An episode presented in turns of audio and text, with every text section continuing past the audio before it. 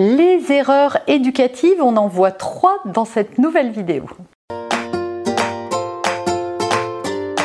Bonjour et bienvenue sur ce podcast qui va transformer votre vie.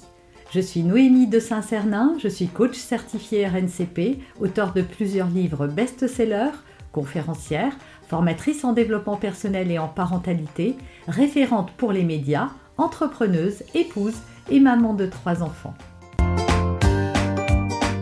ce podcast, je partage avec vous chaque semaine des outils, des conseils et des clés concrètes pour vous aider à vous libérer de vos blocages, à améliorer vos relations, à mieux gérer vos émotions, à remettre du sens dans votre vie, à retrouver énergie et positivité et bien d'autres choses encore afin d'obtenir la vie qui vous fait rêver. On va parler éducation dans cette vidéo, mais juste avant d'aller plus loin, je vous conseille de télécharger la fiche récap de cette vidéo. Vous pouvez aussi euh, recevoir gratuitement mon coffret. Il contient des tas de ressources et d'outils, dont une petite formation en vidéo pour vous aider à gérer vos relations et surtout les crises et l'éducation de vos enfants. Alors déjà, je voudrais dire en préambule de cette vidéo que je ne cherche à juger personne et que je serais bien euh, mal placée pour le faire. Pourquoi? Parce qu'on fait tous des erreurs, on n'est pas parfait, on ne sait pas toujours comment faire, on est nous-mêmes submergés par nos propres émotions, on a tellement de choses à faire qu'on ne peut pas être complètement lisse à moins d'être un robot. Donc cette vidéo n'est pas là pour vous juger, mais juste pour vous apporter un éclairage psychologique euh, des conséquences de certaines de, de vos actions pour pouvoir venir mettre un peu de conscience dans vos actes. En fait, faire des erreurs, ce n'est pas grave. Ce qui compte, c'est de s'en rendre compte, en fait, d'être conscient du moment où on fait une erreur. Parce que tous les parents sont animés du même désir, faire du mieux qu'ils peuvent pour le bien de leurs enfants, même les parents qui les frappent. Et oui, parce qu'ils pensent que en faisant ça, ça les aide à comprendre, à mieux se comporter, à être plus respectueux. Derrière, il y a toujours une intention positive. L'intention est positive, l'acte peut ne pas l'être et les conséquences également. En revanche, on est souvent ce que l'on fait, ce n'est pas voilà, un parent à moins d'avoir des troubles psychologiques et même psychiatriques, ne se lève pas le matin en se disant tiens alors euh, lui je vais lui dire une vacherie à 10h du matin comme ça ça va bien euh, l'aider à commencer sa journée, euh, l'autre une petite tape sur les fesses comme ça elle va savoir qui commande dans cette maison. Évidemment non. Quand on agit comme ça, c'est parce qu'on est nous-mêmes dépassés, submergés et impuissants. Ce que je voudrais que vous compreniez, c'est que ces erreurs dont je vais vous parler, elles, entravent la communication que vous pouvez avoir avec votre enfant et aussi les résultats que vous voulez obtenir. Elles vont aussi parfois euh, entacher votre relation, c'est-à-dire euh, ne pas la maintenir sur de, de jolies bases parce qu'il va y avoir des tensions, des rapports de force, des choses qui ne sont pas agréables et qui peuvent également braquer votre enfant et plus il va grandir et plus il va se braquer, se cabrer et euh, vous rendre un petit peu d'une certaine manière la monnaie de votre pièce et ça ce n'est pas le désir que vous avez évidemment. Et également, ces attitudes-là, elles privent de se concentrer sur euh, la chose essentielle, c'est les besoins de vos enfants pour savoir y répondre du mieux possible. Alors maintenant qu'on a dit ça, voyons ces trois erreurs. Il y en a plein d'autres, mais j'en ai sélectionné trois. Premièrement, essayez de résoudre le mauvais problème. Ça veut dire quoi? Ça veut dire que quand votre enfant refuse d'aller se coucher, ce que vous voulez, vous, c'est qu'il aille se coucher absolument, souvent parce que vous voulez un peu de calme ou parce que vous êtes inquiet, parce que le lendemain, il va être euh, fatigué et donc irritable et donc vous ne traitez pas la cause du problème. C'est un peu comme si vous alliez chez le dentiste pour une rage de dents et qu'il vous donnait des doliprane.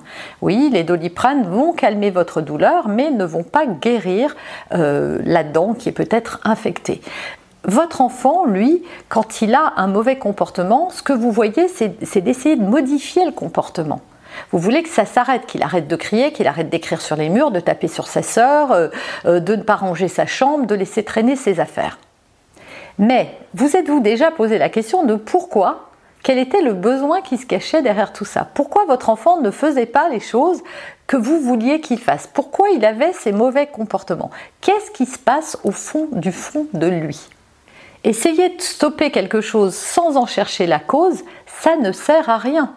Parce que il y a toujours une raison pour laquelle votre enfant agit. S'il tape sa sœur, c'est peut-être que trop frustré, il ne sait pas encore que ses mains ne sont pas, euh, euh, n'ont pas pour vocation à être euh, des objets euh, pour euh, sévir.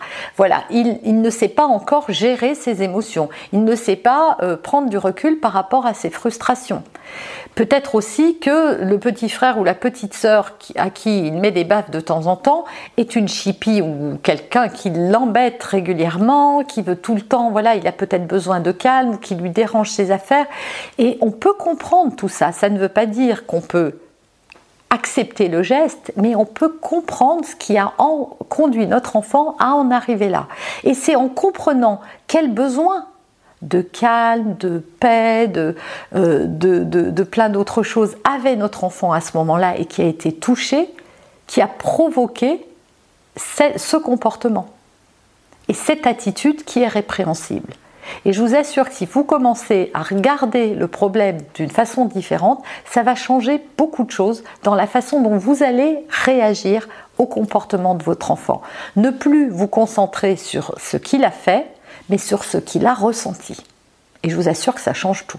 Deuxièmement, les encourager à cacher leurs émotions. Et on ne se rend pas toujours compte de comment on fait pour les encourager à cacher leurs émotions. Eh bien, c'est des petites phrases qui semblent anodines et qu'on entend dans la bouche de quasi tous les parents. Non mais c'est rien du tout quand ils sont tristes ou qu'ils se sont fait mal. T'inquiète pas, ça va passer. Non mais les loups, ça n'existe pas, tu le sais bien. Non mais les monstres, il n'y en a pas, sinon on le dirait à la télé, on le saurait dans les journaux. Et puis t'en as déjà vu, toi, des monstres? Allez, allez, fais pas des comédies, euh, t'es grand maintenant, on pleure pas pour un petit truc comme ça. Voyez? Toutes ces phrases qui sont euh, parfois qui partent, je vous l'ai dit, toujours d'un bon sentiment. On est tellement mal à l'aise avec les émotions de nos enfants qu'on veut pas les voir. Elles nous dérangent. Quand ils sont en colère, on est complètement dérouté, dépassé. Au lieu de se dire, en fait, cet enfant est frustré, il ressent tellement de stress et de frustration, il a besoin que je l'aide à relativiser ce qui se passe ou à le prendre dans les bras. Nous, ce qu'on veut, c'est que ça s'arrête parce que il faut bien, être euh, euh, honnête avec ça. Ça nous casse les oreilles. Quand ils sont tristes, on est mal à l'aise avec leurs larmes, on a envie que ça s'apaise. Et donc on leur dit mais non c'est rien du tout, ou alors pire, on leur donne un petit bonbon, euh, etc. On les console, on les prend dans les bras et c'est pas mal tout ça. Mais d'abord il faut comprendre, comprendre, accepter c'est normal de pleurer quand euh, euh, notre copine nous a dit qu'elle serait plus notre copine, même si nous on sait que demain tout ça ne sera qu'un mauvais souvenir. Votre enfant vit dans le présent, il n'est pas capable de faire des pas de côté. Donc pour lui tout est euh, insurmontable d'une certaine manière parce que tout est figé dans le présent. Et votre enfant vit dans ce présent. Par ailleurs, son cerveau immature fait que la partie émotionnelle qui, elle, est développée, va prendre le pas sur cette partie rationnelle qui, elle, est en construction et va mettre plusieurs années avant de pouvoir être euh, optimale. Et pour cela, prenez toujours en compte le contexte et l'histoire qui a conduit votre enfant à en arriver là. En faisant ça, vous allez vraiment changer votre regard sur ce qui se passe et donc, de fait, votre attitude et ça va changer votre relation. Et enfin, troisième et dernière erreur, chercher des résultats immédiats plutôt que de miser sur le long terme. Et ça, euh, ça porte un nom, les punitions. Voilà, ou alors euh, les, euh, être mécontent, montrer à son enfant qu'on n'est pas contente de lui, etc. En faisant ça, en le blâmant, le brimant, en lui, en le punissant constamment, en lui faisant, en lui montrant et en pointant du doigt tout ce qu'il fait de pas bien, effectivement, au fur et à mesure, l'enfant peut arrêter et stopper ses comportements devant vous, en avoir honte, se sentir mal. Mais quel dégât dans l'estime qu'il a de lui-même. Alors je ne dis pas qu'il ne faut pas de conséquences négatives à ces comportements. J'ai déjà fait des vidéos sur les punitions, comment les remplacer par des conséquences négatives, comment faire. Cherchez ces vidéos sur ma chaîne, il y en a plein. Mais misez sur le long terme. L'éducation bienveillante, consciente, moi j'aime plutôt euh, ce terme d'éducation responsable, eh bien, elle va prendre plus de temps. On va miser sur le long terme. Donc c'est plus long, évidemment, mais les résultats sont meilleurs et pour la relation que vous avez avec votre enfant et pour sa construction à lui. Voilà, j'espère que cette vidéo vous aura convaincu d'abandonner une ou plusieurs de ces habitudes. Si vous l'avez aimé, eh bien dites-le moi par une levée de pouce. Avez aimé cet épisode Abonnez-vous pour être informé de toutes mes futures publications. Laissez un avis 5 étoiles sur la plateforme que vous utilisez et un commentaire afin de m'aider à diffuser mes graines de conscience et de bienveillance à d'autres personnes. Vous pouvez aussi, si vous en avez envie, partager ce podcast à vos amis. Merci, merci d'avance pour votre soutien. Pour aller plus loin, vous pouvez me retrouver sur ma chaîne YouTube, mon site internet et mes réseaux sociaux. Ils portent mon nom, Noémie de Saint-Cernin. Et si vous souhaitez aller plus loin et vous faire accompagner, venez rejoindre mes programmes de coaching et mes accompagnements. Tout est indiqué sur mon site internet www.noémie-de-saint-cernin.com dans la rubrique Mes coachings et formations. Vous pourrez également télécharger gratuitement les coffrets cadeaux que j'ai spécialement concoctés pour vous. A très bientôt